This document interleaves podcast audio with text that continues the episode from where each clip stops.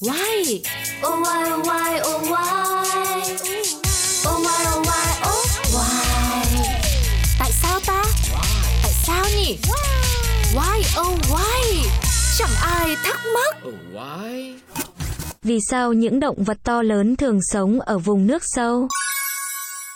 Hello hello, chào mừng tất cả mọi người đang quay trở lại với Why Oh Why, một chương trình nằm trong dự án podcast Pladio của FPT Play và đây là Cáo đang trò chuyện cùng với tất cả mọi người. Ở những nơi sâu nhất và lạnh nhất trong đại dương, các sinh vật biển, kể cả có xương sống hay không có xương, đều có thể đạt đến kích thước khổng lồ so với đồng loại của chúng sống ở chỗ nước nông hơn. Vì sao lại như vậy? Cùng tìm câu trả lời trong Why Oh Why hôm nay. Theo trang Life Science, các loài như mực ống, nhện biển, sâu biển và nhiều động vật khác ở những vùng nước sâu có khi đạt được kích thước gấp nhiều lần so với những động vật sống tại biển nông hay động vật trên cạn. Chẳng hạn, mực khổng lồ ở vùng biển cận Bắc Cực dài hơn khoảng 14 lần so với loài mực vùng nước nông phổ biến ở New Zealand. Hay ở đáy sâu trong vùng biển Thái Bình Dương xa xôi, một loài bọt biển dư sức phát triển đến độ lớn bằng một chiếc xe tải nhỏ. Theo một nghiên cứu được công bố trên tạp chí địa lý sinh học Journal of Biogeography, càng sâu dưới đại dương, tài nguyên càng bị hạn chế nghiêm trọng. Điều này cũng giống như trên các đảo, nguồn thức ăn cho các động vật thường không bằng trên đất liền. Khi mà thức ăn khan hiếm như vậy, động vật sở hữu cơ thể lớn hơn, có thể có lợi thế vượt trội hơn. Khi đó, chúng di chuyển nhanh hơn và xa hơn để tìm thức ăn hoặc bạn tình.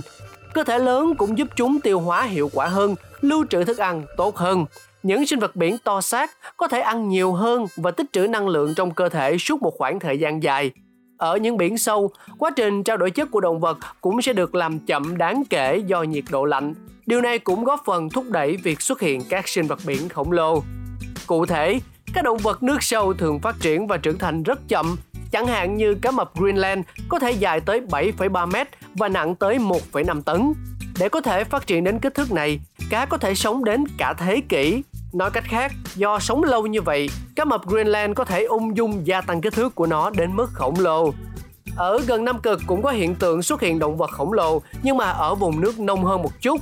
Từ những loài sên, bọt biển, nhện biển đều có thể phát triển đến mức khổng lồ ngay ở vùng nước gần bờ. Theo các chuyên gia, điều này có lẽ liên quan đến khả năng cung cấp oxy trong vùng nước lạnh giá gần bờ. Cụ thể là ở những vùng nước này, nồng độ oxy thường cao. Tuy nhiên, động vật tại đây lại sử dụng oxy rất chậm vì nhiệt độ nước lạnh làm giảm tỷ lệ trao đổi chất của chúng. Nguồn cung cấp oxy sẵn có dồi dào, vượt xa nhu cầu của động vật, vì vậy đã vô tình dỡ bỏ những rào cản về kích thước cho chúng. Ngoài ra, một nghiên cứu trên tạp chí Proceedings of the Royal Society B cho thấy dù phát triển khổng lồ nhưng chúng vẫn có thể có giới hạn. Chẳng hạn với loài nhện biển bắt Cực khổng lồ có thể dài tới 30 cm rưỡi nhưng mà ít khi dài hơn nữa. Nhóm nghiên cứu phát hiện ra rằng những con nhện biển vượt quá kích thước này thường có lượng oxy trong cơ thể khá thấp. Quá trình trao đổi chất hiếm khi phụ thuộc vào việc cung cấp oxy nên nếu xuống quá thấp, các mô sẽ bị thiếu oxy. Vì vậy, cơ thể dù có to xác nhưng mà sẽ giữ ở mức cân bằng. Và đó là những gì chúng ta có trong Why Why cùng với cáo ngày hôm nay. Hy vọng là mọi người đã cảm thấy hài lòng. Chúng ta sẽ còn gặp lại nhau trong những số phát sóng kỳ sau. Xin chào tạm biệt và hẹn gặp lại. Oh,